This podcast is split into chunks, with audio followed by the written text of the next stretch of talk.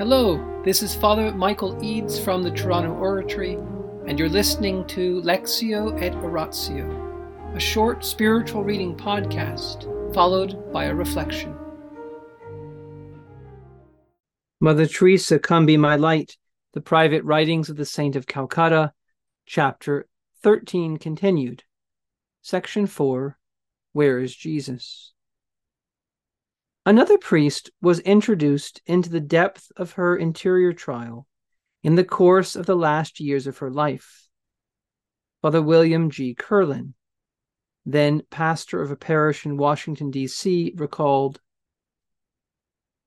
I have been privileged to direct several spiritual retreats for Mother Teresa in Calcutta and again in the United States. I recall how intense was her hunger to deepen her relationship to Jesus Christ. I note in particular one evening when Mother Teresa and I were discussing spiritual aridity. One of her sisters overheard our discussion and remarked, Mother must have great consolation from God to support her mission to the poorest of the poor. Later that evening, during a holy hour, one of the members of her religious family handed me a written note from Mother Teresa. I read her words and then looked to see where she was seated in the chapel.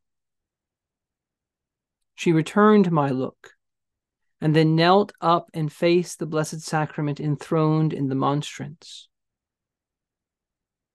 That gesture confirmed her words Dear Father, pray for me. Where is Jesus? Throughout the years of my friendship with Mother Teresa, she frequently shared with me the spiritual dryness that accompanied her labors as a missionary of charity. In the name of the Father, and the Son, and the Holy Spirit, Amen. Angels of God, our guardians dear, to whom God's love commits us here. Ever this day be at our side, to light and guard, to rule and guide. Amen. Most Sacred Heart of Jesus, Teacher of teachers, have mercy on us. Saint Philip Neri, gentle guide of youth, patron of thy own, vessel of the Holy Ghost, pray for us. In the name of the Father, and the Son, and the Holy Spirit. Amen. How does Mother Teresa's question, Where is Jesus? when she was kneeling before the Blessed Sacrament enthroned in the monstrance, how is that helpful for you and I, for you and me? Well, just think for a moment about how difficult it might seem at times to see Jesus in other people. How easy is it for us to recognize at times that such and such a person is made in the image of God, that Christ died for that person, that he's he or she is capable of reaching eternal life. Well, we know it's true. We know that every single human person has a direct relationship to God. That every single human person has an immortal soul that was directly created by God, is held in existence by God, and that each one of us has a calling to be with God forever. And this unique, direct relationship to God that every person has is fundamental for understanding human life. And yet, how hard is that to realize at times? And so when we hear that Mother Teresa asked, Where is Jesus?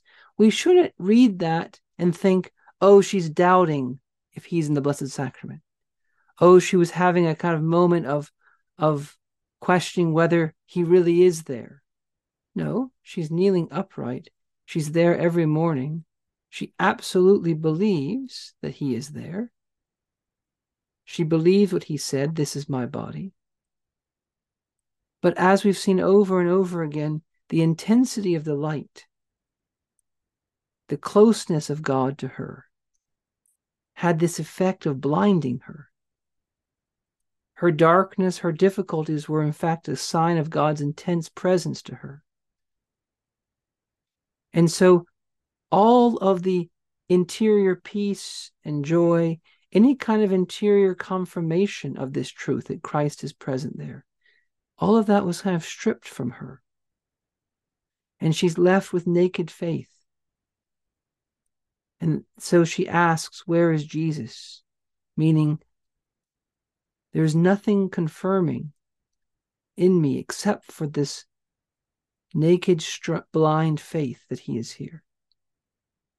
And that should encourage us to not give up trying to find Christ in others.